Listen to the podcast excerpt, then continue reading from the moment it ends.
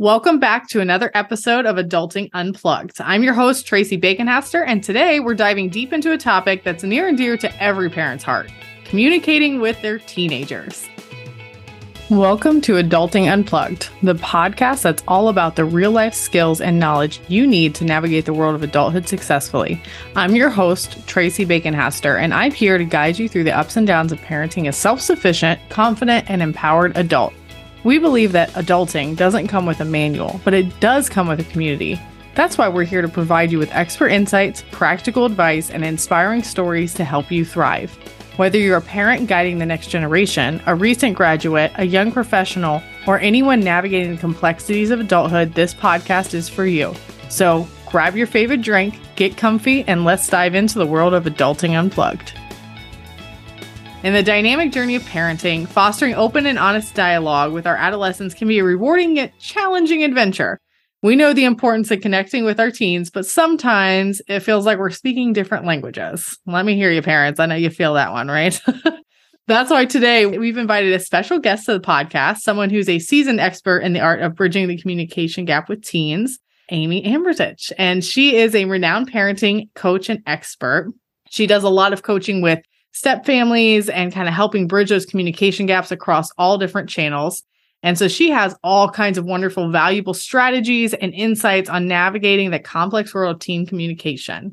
And so in this episode, we're going to talk about all the things, all the challenges, the celebrations, the rewards of connecting with your adolescents in meaningful ways. And Amy's going to provide all kinds of wonderful goodies for you guys today. So, Amy, let me turn it over to you and let you just kind of introduce yourself to our listeners and tell them a little bit more about you. Thank you so much. Um, so I'm Amy Ambrozich. I'm a, um, I focus, I used to be a parenting and step family coach. Now I'm specifically a blended family strategist and coach. So I really work with the um, beginning to blend couples or those that are within the first like five to 10 years of, of blended marriage. Um, but uh, over the decades, I have worked with so many couples. And of course, even with my blended family couples, we talk about those relationships with the kiddos, with the teens, especially because it's such a hard time for everyone. So I've um, worked within the Worthington School District teaching the active parenting program. I've done private coaching for almost two decades now, which is really crazy when you think about how fast that all goes. So, um, on the personal side, mom of three adults, Nana to one little granddaughter, and we are officially, as of today, empty nesters ourselves. So um, things are hopping around here. But um, this parent, yeah, parent and teen challenge can be something that a topic that every parent wants to talk, know, talk about, cry about. It, it's hard. It's a struggle for sure. So I'm so excited to have this conversation with you today, Traci. Yes, I'm so excited to have you here because it is. It's it's so funny. It's like what happens is for whatever reason, it's like, all right, kids hit puberty. And then it does. It's like it's a whole other language. It's like, oh, I don't know how to talk to my kid anymore. And then they grow out of the teens and they're young adults, and then that communication seems to come back, and we're all on the same page again. And it's just, it could be so complicated. And you're like, what is happening? Why can't I get to this kid? And let's be honest, teen years are hard enough on it on their own, and then trying to communicate with your kid and them just like talking to a wall. It's just like, what is happening? So yes. let's just dive into like, can you just kind of talk about that importance of open and healthy? I think is is a key word there. Communication between parents and their teenagers, especially during those teen years. Mm. Well, I think we can all, anyone who's been around teens or raising teens, you know that it's a time of change and growth for them. Like they've got the hormones flying, they've got social changes within their friend groups, they are growing both physically and emotionally and mentally. So it can be, like you said, you know, we used, we had that really good relationship with our kid, and all of a sudden we're like, what the heck? You know, and who dropped this alien into my home who's got a really nasty attitude?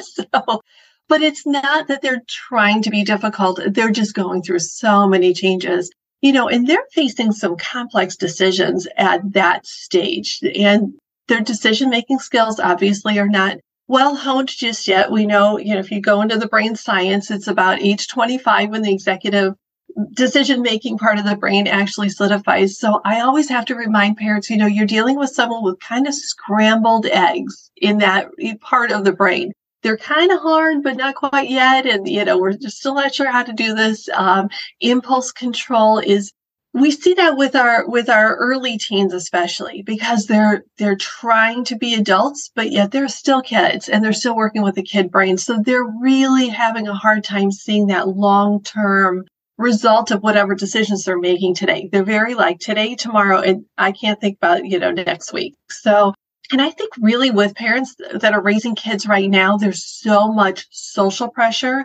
you know, back in the day, it was that peer pressure in the classroom or whatever. But now with social media, the kids are on the screens all the time.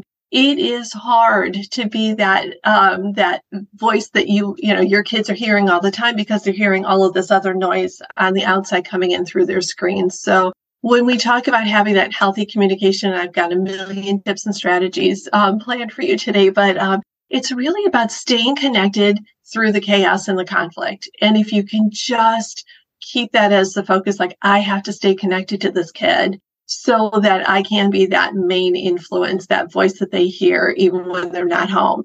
If we can just focus on how do we keep that healthy um, then that will get us through the teen years. And yes they do come back to you as the you know now my kids are all adults and it's like and now we have these other kind of conversations again. So so we will get you there yes yes and i i love that you talked about the especially on the younger teens. And let's be honest, the whole impact from COVID, I think, really impacted a lot of oh, this too with social skills for students. Yes. Um, I was I'm doing I'm running an after school program at this charter school and I was talking to the principal and I asked her, you know, like what are some of the skills that we really want to make sure we're we're hitting on?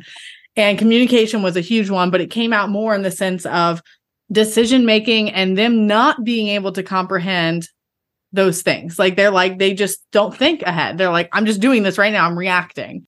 And mm-hmm. it's like, how do we get them to stop, kind of like pause and think through those decisions? And I think that's part of that communication strategy is how do we teach them those things? So, I mean, I know we talked about some of those challenges, but I mean, how how would you say to start before we even get into like the tips and strategies? How would you want to create a safe and ju- non-judgmental space for your teenager? Because i think that's important too. You can't just be like yelling at each other high stress. Like how do you create a space for them to even start to have good communication and implement the tips you're going to talk about? You know it was interesting. Not too long ago i did a presentation on on this exact subject um, in the dublin schools and i asked the parents like what is your biggest challenge I thought they were going to say screen time. I thought they were going to say outside influences. They said time. Time is the hardest. Thing. And I was like, well, that's an interesting, let's dig into that. And the more we dug into that, it was really true because, you know, parents are working, they get home and then they're like trying to throw dinner together. The kids have sports and after school activities and homework and things like when do you grab that time with kids? It's really, really hard. So you know, when we talk about creating that space for them, we need to think about time first. Like, when are we going to do this? How do we do this? Like, what, when are we all at home at the same time or, you know, even in the same room at the same time? So thinking about that first and making that an inviting space. And I talk all the time with parents about dinner time.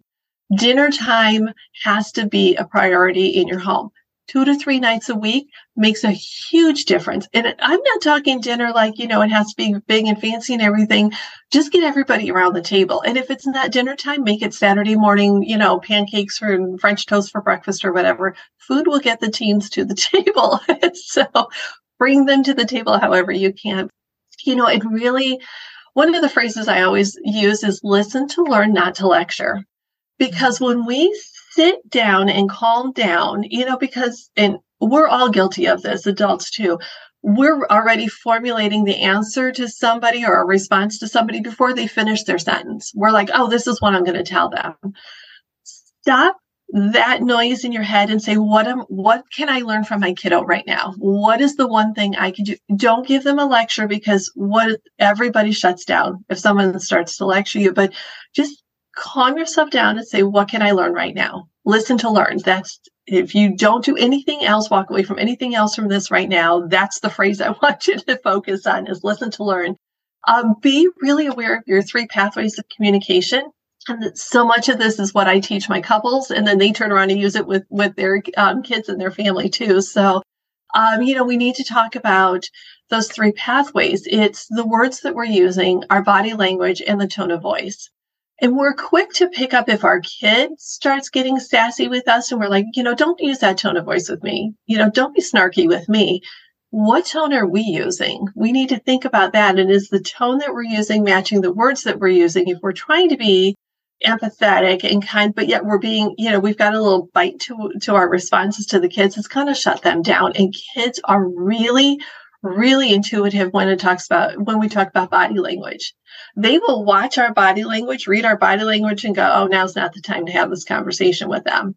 So think about your body language. Um, and Traci, one of the things when I teach my workshops, I always have parents just sit and cross their arms really tight while they're sitting with me. And I say, okay, I want you to take a deep breath and open your arms, palms up. And this is the palms up technique I learned from active parenting.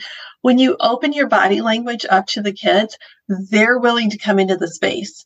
If you're closed and tight, or if you're busy on your computer, or if you're busy on your phone or whatever, they're going to say, Mom and Dad's not listening right now. So why should I bother? So making space for them to come into your space um, and be in their space too you know, show up at their activities.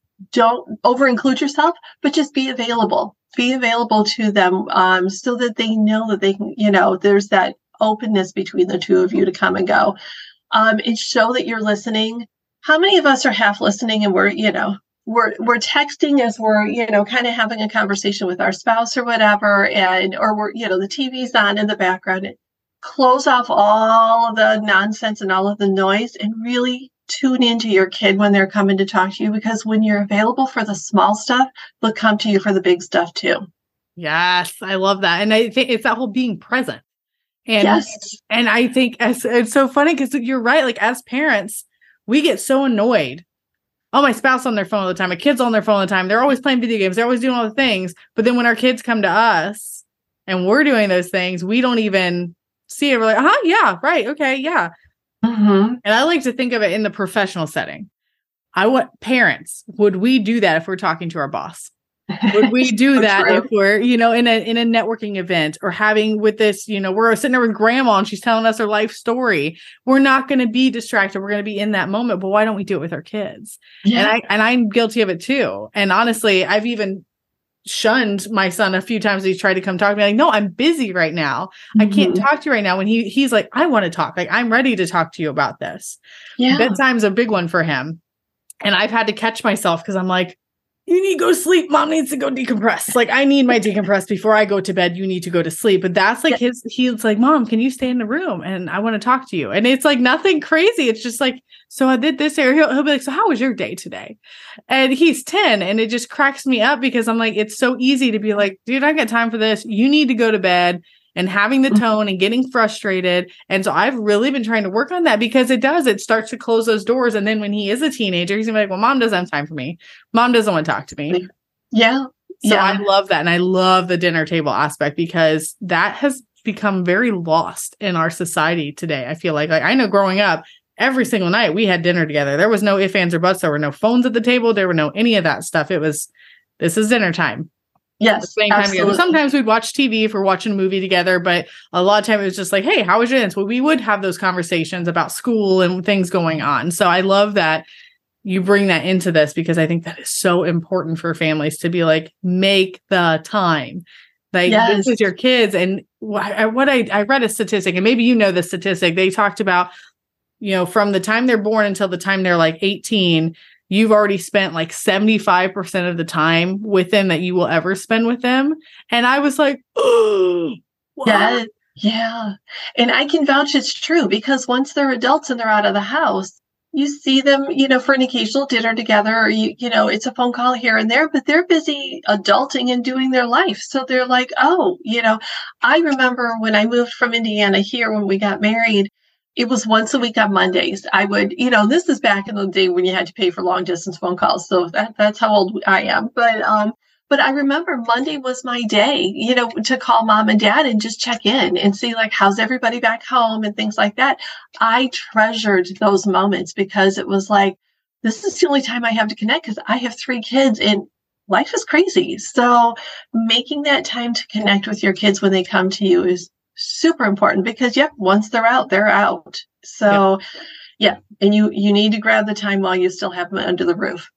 Yes exactly. And and i think like you said that that whole safe space to open that door for communication is active listening and being present with them. I mean i love that just like listening to what they're having to say not jumping in with solutions or fixes or any of that stuff unless they need that so yes. I love that. I'm glad that you said that because that was one of the things I wanted to bring up because something I have to work on with my couples all the time is, you know, men tend to like to problem solve. Women like to just commiserate or just share and rant and get things off their chest. They don't necessarily, they're not necessarily looking for a solution. They're just like, I just got to tell you this thing, get it off my chest.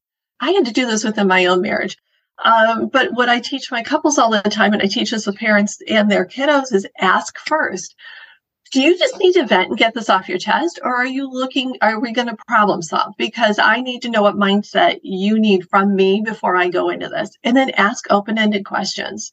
You know super important like you know um, what did you do next? Or can you tell me more about that? Keep keep them talking so you get more information because at some point in time you can say to them well would you like my suggestions or do you you know what suggest what ideas do you have? You'll get to that problem solving stage but you need to know going into the conversation what your kid needs from you.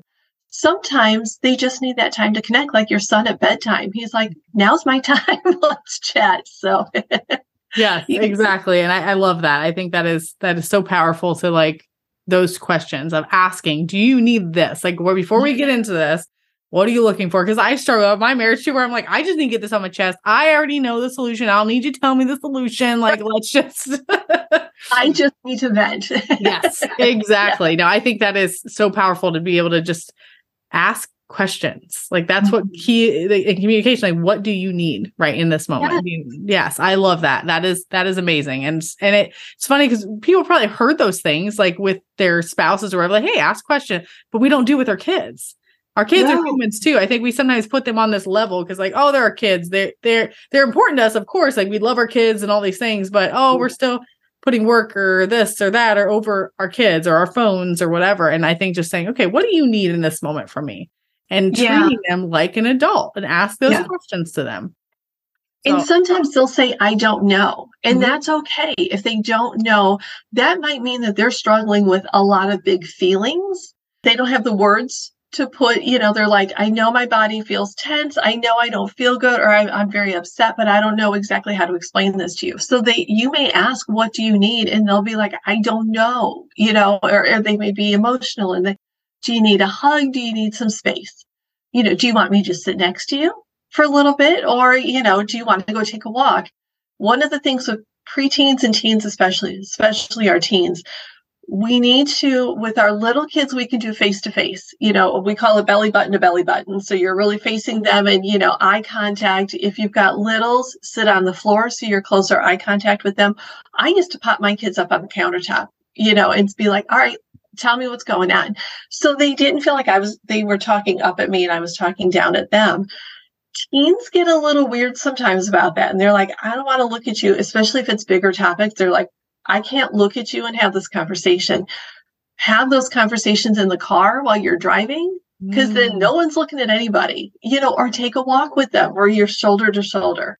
So I you shift that. from belly to belly to shoulder to shoulder. And when you have that walk with them or you're shooting hoops with them or, or so they don't feel like you're judging them because you're looking at them, that make make it a little easier for them one of my kids likes to cook, and that would be when I would get those conversations from him. He'd be chopping vegetables and mixing stuff in the, and that's when we would have our conversations because he was kind of, you know, on on the surface he was focusing on his cooking and stuff, but then he was also sharing his day with me too. So, um, you know, teens sometimes need us to to step away from the eye to eye and into the shoulder to shoulder conversations. Then they'll open up a little bit more. So I love that because it's funny because I like on the career readiness side when I'm working with people, it's like, oh, we are teaching how to have eye contact because teenagers a lot, especially these days, do struggle with that. They get very like, oh, I don't, I'm gonna talk down here, I'm not gonna look at you. But in this setting, it makes total sense where okay, they want to be able to open up to you, but mm-hmm. that eye contact could be intimidating, it could be scary, it could be embarrassing, it could be whatever.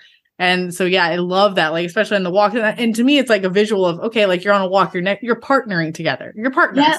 And yeah. that's like you're partnering with your kids, supporting them in that sense. So that's, I love that. So here's a fun one. And I, I want to dig into this because I think this is a big struggle parents have, especially these days. Is how, and we're, this is like, I think a big one for communication.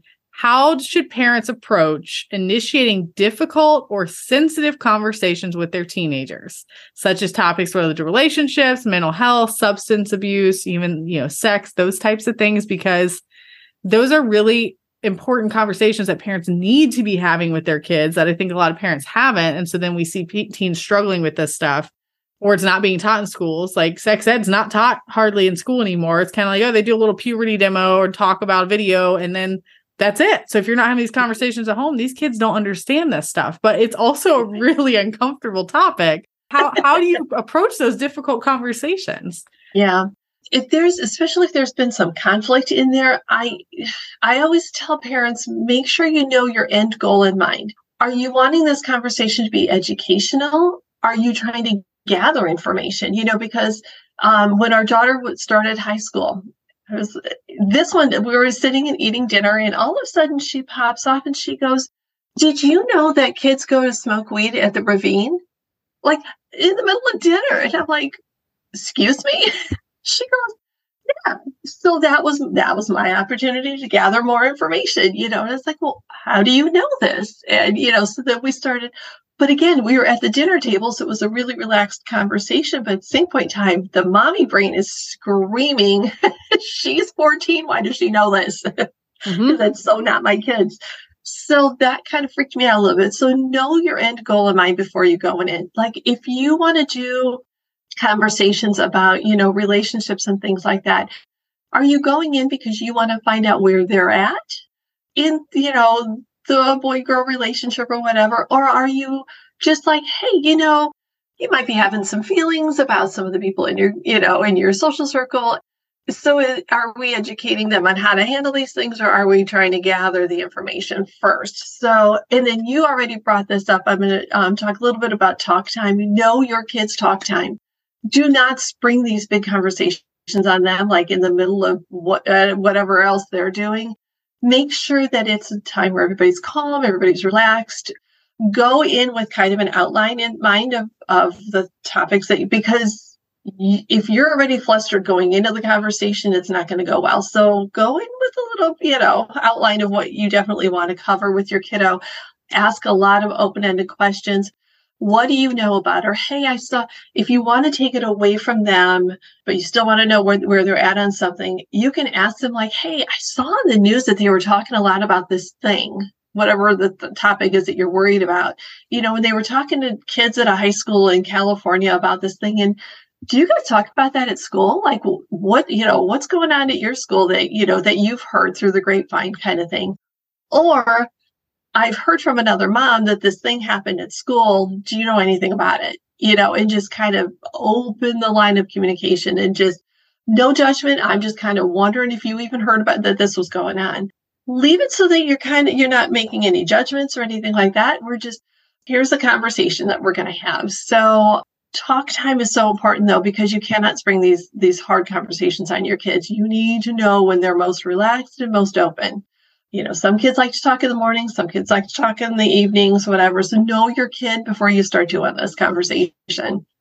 Yeah, I love it. It's kind of that I like that aspect of coming to them in a sense of curiosity, not like judgment, yes. not like, oh my gosh, I heard this today. Is that true? Like, just like, so what? I mean, what what's going on? I, I do that with my son yeah. sometimes, again, because he's 10, but he's had crushes. And so we like to like mess with him, but it's in a fun way. And he like gets all like whatever about it, but he'll talk to us about it because we approach it that way. It's very comfortable for him. We're just like, so how's so and so doing? And just stuff like that, where it's not hardcore serious conversations yet. But I think having that and he'll come and say, you know, well, I don't like this girl anymore, mom. I like this girl now. And he'll just like come to me and tell me those things because we've had that non-judgment, just like, yeah, whatever. And like, and we make a joke of it too. Like, okay, we like kissing is like, oh no, you aren't allowed to kiss no girl till you're 18. Like, you know, just, and he knows that we're just messing with him. But I think again, knowing your kid, that style yes. of communication that they have and when those conversations can be had because and i think i'm sure you'd agree with this too it's not prodding. We're not poking and poking and poking and poking at no. them to get information. Let's say, hey, I don't know where you're at with this. And even I think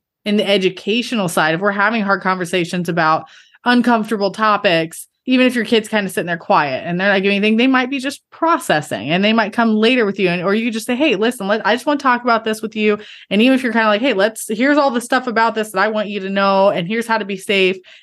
Yeah. if you have questions, if you want to talk about this anytime. We've told my son that as they had the puberty conversation last year, and we've had to talk about some of the things because he was going into middle school this year.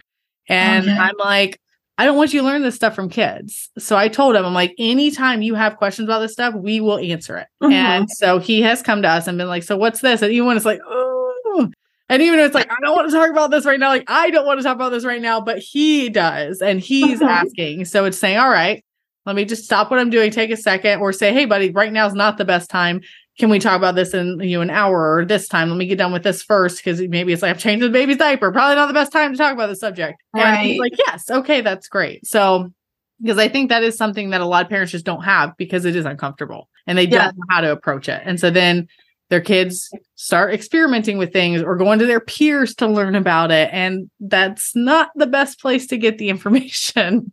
No, no, definitely not. Yeah, the playground, the school bus, those are not, no, those are not reliable sources of information for sure. And just letting your kid know if you ever have any questions, even if it feels uncomfortable.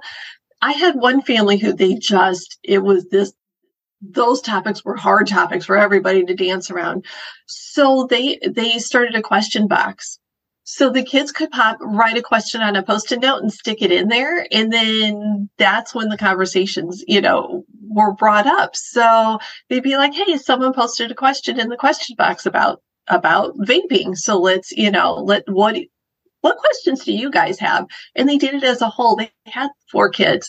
So they were like, so what all do you guys know about vaping? You know, and then they just kind of took it from whatever level the kids were, and then they went a little bit further. But that way the kids didn't feel like they were being targeted for that conversation. It was just a family topic. So that's awesome. And the kids knew that they could put anything they wanted in the box.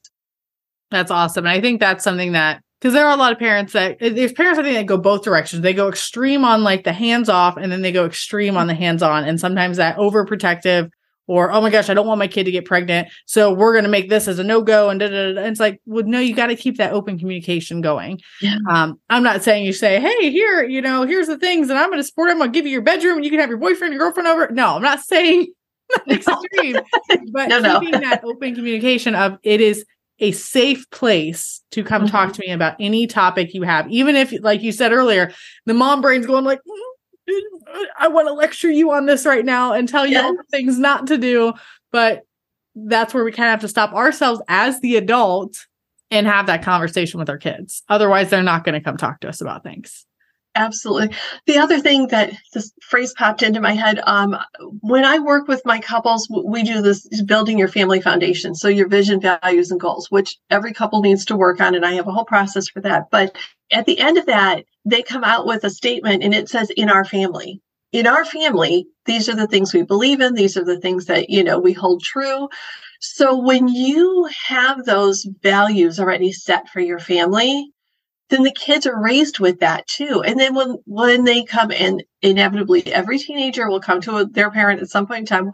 Well, my friend gets to do this. Well, my friend gets to do that. I get that, and and that's what their family decided on. In our family, you're not allowed to do this because X, Y, Z. You know, and in that way, this is our family belief. This is our family values, and the, these are the things we're trying to instill in you. And here's the reason why. Don't just mm-hmm. tell them and no and here's the reason why. And then that way they can you know they can accept it without a whole lot of rebel i mean they may not love you for it but at the same point in time they're going to be like well at least she has a reasonable reason for setting those boundaries. You know like she's not just saying it just to be mean. So um, and i think that helps too. So when you know those values that you want your kids to be raised in and talk about them all the time just as part of the natural conversation at home then they know when they start struggling with these topics, they're going to be like, oh, but in our family, this is, you know, this is how we're approaching it. So it, yep. it gives them that, that fall back on too, you know, for that. them as they make those decisions.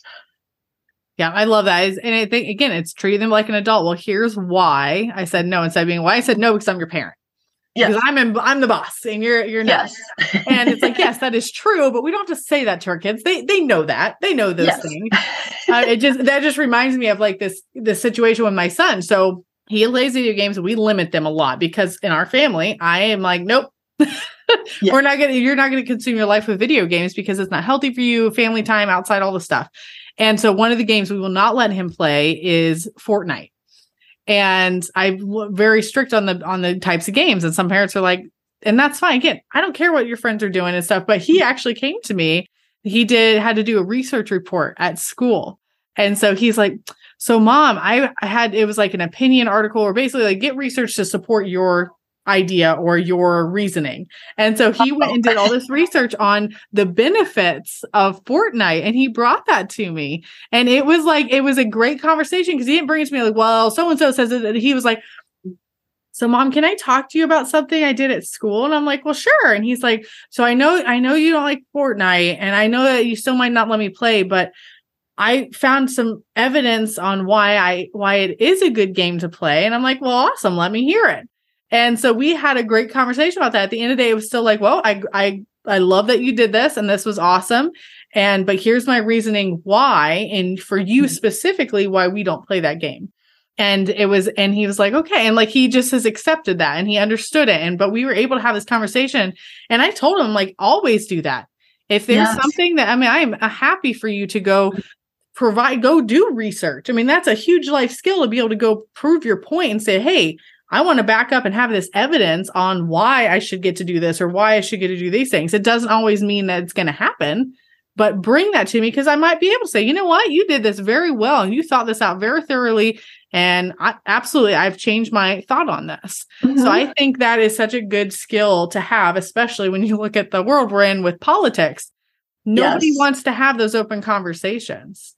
And if right. we can teach our kids to be like, yes, bring me your evidence. And sometimes you can change somebody's mind and sometimes you can't. And that's okay too. So yeah. I, I, love that. I love that. And so just reminded me of that situation that just happened a couple weeks ago with him. And I was like super impressed. And I'm like, all right, buddy, like nice. yeah. Well, and I like that because it's teaching him at an early age to be a critical thinker. You know, we're not doing that I hear this time and again. We're not doing that enough in the schools. We're having them regurgitate to pass the te- state tests or the whatever tests, mm-hmm. and but we're not teaching them to be critical thinkers. And when we take that skill to that next level for them, it's not just an assignment at school. It it is. It's a conversation for how I can maybe you know tell mom and dad this is what i'm thinking this is why i'm thinking it without all the drama and the emotions and the you know storming up the steps and the slamming of doors it's a well no here this is this is why i believe this is the right thing what a great skill because when they go off to college then they're like they're going to be less influenced by all of the nonsense happening, you know, on campus because they'd be like, "Well, hold on a minute, let me think through this and think through it logically." I kudos to you for being open for him to come to you and say that too, because most kids would be like, well, mom's not going to care anyway. So kudos for opening that conversation and saying, yeah, I want to hear it. I want to hear it. I want, I want you to do more of this. Well, thank you. I was, I was impressed. I was like, okay, I must be doing something right. This is great. And he yes. was nervous. He was definitely like, oh, well, like, I, I don't know if you're going to like it. And I'm like, dude, just like let's just let's hear it. Like i want to hear about what you got to say. And so it was it was a, a great thing. And i mean it's helped which we've we have a really good relationship anyways but he does come to that stuff. So i i was like so excited about it. I'm like yes this is great. That is great. So this brings me to the next question because i think this is another area that's really challenging. And honestly this is probably the ultimate area. Outside of uncomfortable conversations mm-hmm. is discussing boundaries expectations but also dealing with that conflict. Because teenagers they they are like you said the hormones are crazy. They sometimes get lippy they get mad they're slamming doors and that triggers us as parents. And it's like how do you manage those things to still keep that communication going? Maybe not right in that moment but to not mm-hmm. damage the relationship i guess when those moments happen.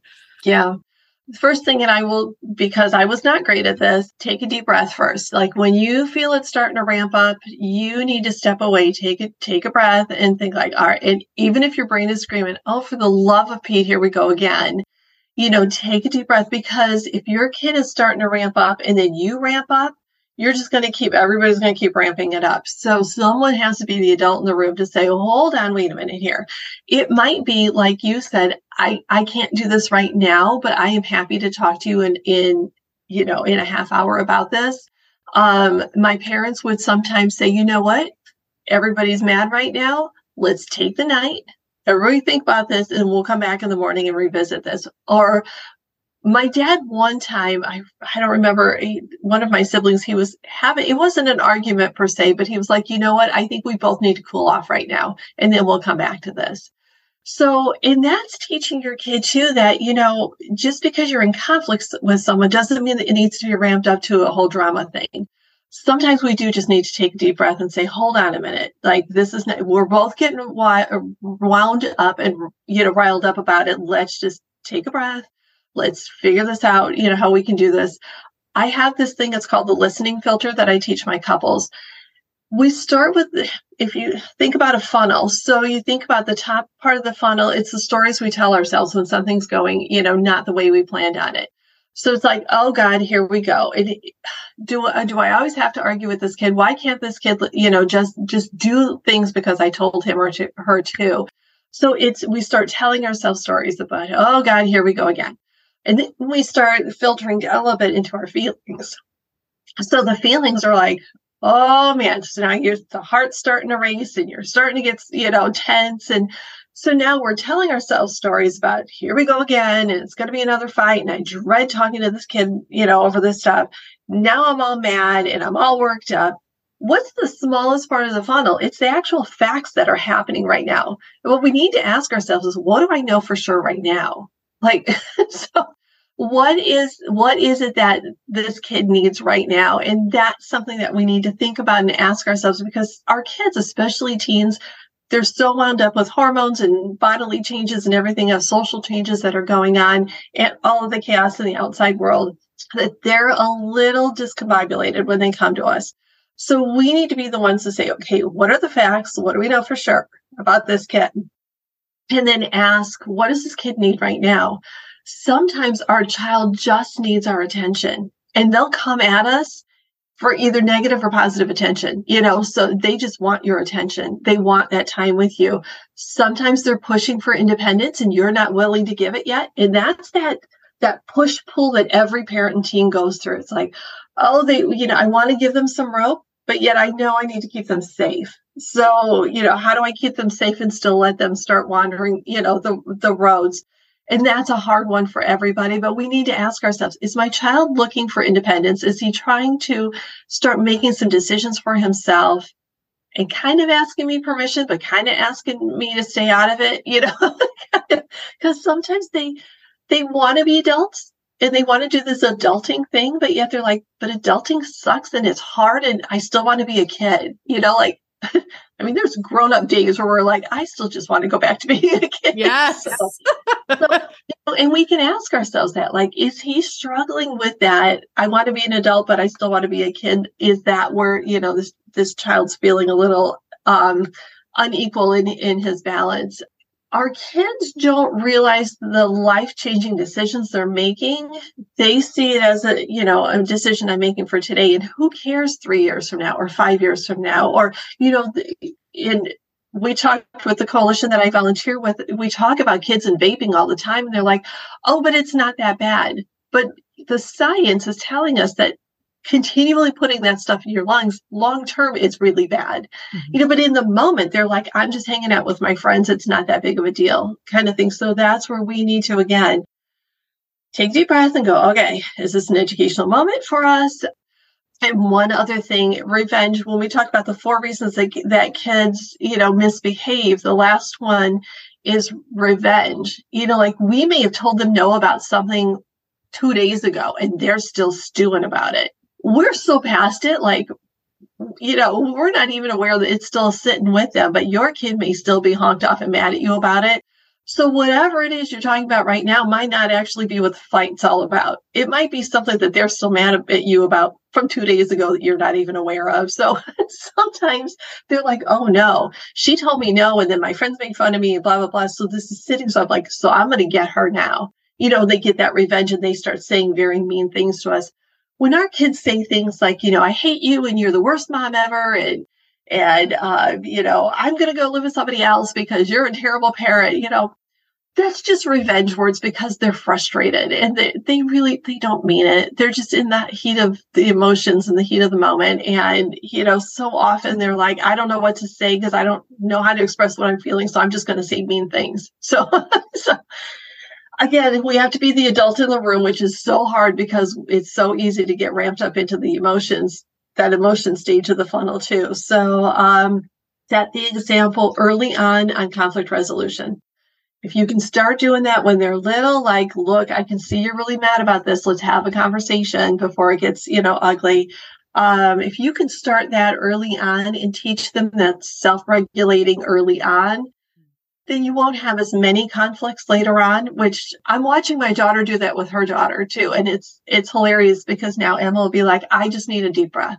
Like she's just like she's three and a half and she'll just be like you'll just see her you know, just lion, they call it lion's breath. She'll, do a lion's breath if she's feeling frustrated, which when we can teach our kids to self regulate early, we're not going to have as many conflicts with them as teenagers mm-hmm. because they're learning to handle those emotions, those big emotions. So, um, so yeah, and that was a lot. Um, but going back to really the overall the theme of we have to be the adult in the room. We need to pull the temperature down when it starts rising. If we can do that, and even if that means I I really upset with you right now and we both need a break and I will talk to you in a half hour. Go to your separate rooms, everybody calm down, come back again. So and come back to the table. Those are, you know, that was a lot of information, but those are those little things that we need to think about. Like, what does my kid need from me at this moment? Mm-hmm. Those are that's the question that we need to ask.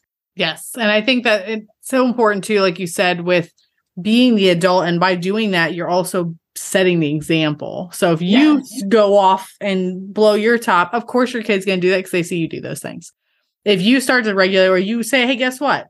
I am very angry and upset right now. And it could have been not even with your kid. It could have been a situation at work, but you being able to show them and express that, say, I am very mad right now. Mm-hmm.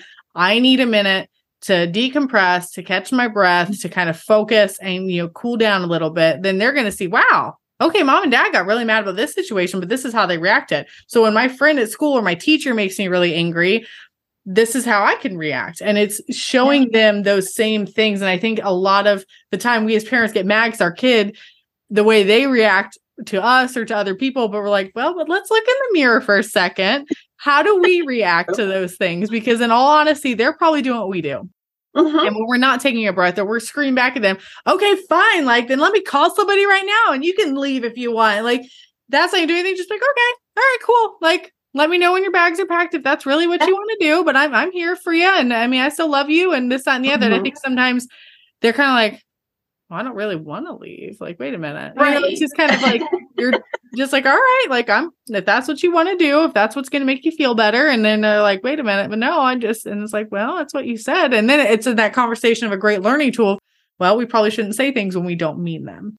Yes. So there's a lot to that. And I think that we could talk about that for hours and hours because I think that conflict piece is so massive in teenagers and how we can, as adults, manage our emotions to show our kids is crucial in in that yes. aspect for sure of being because we can tell them all day long but if we're not showing that they're not going to listen. Absolutely absolutely. So i love that. I think that's great that whole that aspect there. So um like I said, we go and we're gonna probably have Amy back on again, and we're gonna just keep talking about this stuff because we can talk about this stuff all the time, and there's so many good beneficial things in this. But Amy, what else would you want to share with your parents before we kind of wrap up this episode? Like, what what are the tips or tricks or things? I know we have some resources that are going to be in the show notes for you guys, so definitely check those out. But what else would you want to kind of tell parents about communicating with their teenagers? A couple of things. Remember that they are learning and growing. They're in a, a, stage you know our little our toddlers they they start doing massive steps you know in growth and then they kind of everything evens out for a little bit. Your kids as preteens and teens are hitting another one of those big spurts. So remember they're learning they're growing they're trying to figure things out but they're figuring out bigger things that they had to before. So they're struggling a little bit with that too. Um, space and grace as they go through this. Sometimes that's what we need to do is give everybody a little space, a little grace um, through it all. Listen with everything you've got. When your kid comes to you, you put down the phone, you turn off the TV, you do whatever you need to do to establish that I am here for you right now. I'm listening right now. Get that one to one time in with your kids. And I know it's hard. Everybody's busy, busy, busy, but that one to one time might even be the 10 minute drive from your house to the, to the school. I did that with all of my kids. I drove them back and forth to school because that was my time where I was one to one with them. And I'm like, all right, so what's your day looking like, you know, before you go to school? So get that one to one time and show interest in their interests. I hate video games, not good at them. There's too many buttons on the controller kind of thing, but our youngest was all about it. Um, and he was a big Lego kid too. So we would do Legos together, which I love because I love puzzles. But he also was a Star Wars fan. So the one video game I would play with him was the Star Wars Lego game because I, the characters were hilarious because you know the way Princess Leia would just kind of wiggle as she walked in the whole thing. So if we would just goof around and do that. As much as I don't like video games, I would do that with him. So kind of get yourself in there a little bit. Um, remember family dinners. We have seen through the research that family dinners make a huge difference in academic skills. We see it in their conversational skills, their social skills. You will find that that relaxed time to have those family conversations will make a huge difference because your voice will be in your kid's head even after they leave the dinner table. And it could be, you know, it, it doesn't have to be serious stuff either. In fact, I just started a series on Fridays on um, Instagram and LinkedIn. You can find me there um, under my name. But I have a series of Friday um, dinner time talks so and I call it talk time, a recipe for for um, connection, and it's just goofy questions like if you were a su- superhero, what would you, what superpower would you have, and who would you help with it? You know, so it just gets the kids talking about you know silly off the wall kind of things, but yet we're practicing our communication skills. So just get in there and make yourself present. The more present you are, the better it is for your kiddos. Yes, I, I love that. And I think those are all phenomenal tips. I mean, if, and it's like one of those things that we can, don't have to always implement them all at once because that's hard. But like okay. start with one thing, like start with one thing. And then once that one's going great, add another one, add another one. And eventually, even if you don't have, I feel like, and, and, tell me if I'm wrong in this, but I feel like even if you don't have the best relationship with your kid right now, especially if they're mm-hmm. a teenager and it's just a lot of conflict and head banging and head butting. But if you start to implement these things, and showing them that you're there and that you're present and that you care and you know honoring them and respecting them i that relationship is going to start to turn around it may not be perfect and it not, might not be immediately but you're going to start to notice changes and I, I i know there's parents that are like man i I've ruined it. I'm too late. Me and my kid don't get together. And da, da, da. it's like, no, it's never too late. It's never, never too late. No, no, definitely not. One other thing, um, and I, I sent you a list of really good books um, that you can add to the show notes, and I love them all. Um, but one I forgot to put on there, and I would recommend to everybody is the five love languages because if you understand your child's love language, it's so so easy to connect with them. You know, so you knowing both your love language and your child's love language, that will probably open up some of the you know conflict areas into a better communication because you're now communicating in a language that they accept and they they take in so yeah. five love languages needs to be added to that list i'm sorry i didn't add it at that point but the list that i gave you Traci are some of my favorites um, and Josh Shipp, if anyone's raising kids and you're not following Josh, you need to follow Josh Shipp because he's hilarious and he totally gets teens. Like he totally gets teens. So he's, he's a great resource. That's awesome. Yes. And I would even add to um, on that of tools is the DISC assessment for communication, yeah. especially because it's also another one is love languages than DISC. I think if you could do both of those and learn those styles for your kids and for your even your spouse, like everybody that's in your family, honestly, your communication is going to go like significantly up because you're going to now know how does this person communicate? How do they take this stuff? You know, what what do they see as love. I mean, all the things. So I think that's awesome. But I mean, this was this was amazing, Amy. It was a great conversation. Again, I would love to have you back so we can talk even more. And so, thank that. you. Yes, thank you so much for all the valuable insights, the experience, the you know, the trainings, the tools, all the things. Everybody, make sure you go follow her. Um, her links will be in the show notes, so you can LinkedIn, Facebook, check her out. Keep you know, follow her. She gives great videos and tutorials all the things. If you're really struggling, you need some one-on support, I'm sure Amy would be happy to help you. And I know she's got some great programs out there. So again, thank you so much for being here. And we just can't thank you enough. Thank you so much. I enjoyed it. Thank you for tuning in to another unfiltered episode of Adulting Unplugged. If you enjoyed today's discussion and found it helpful, don't forget to subscribe, rate, and leave a review on your favorite podcast platform. If you want even more resources, tips, and tricks, then go to our website at www.adulting-university.com, also in the show notes. And jump on our email list to keep up with all the latest and greatest. Until next time, remember that adulting is an ongoing journey, and we're here to help you every step of the way. Stay tuned for more insightful episodes, and in the meantime, keep adulting unplugged.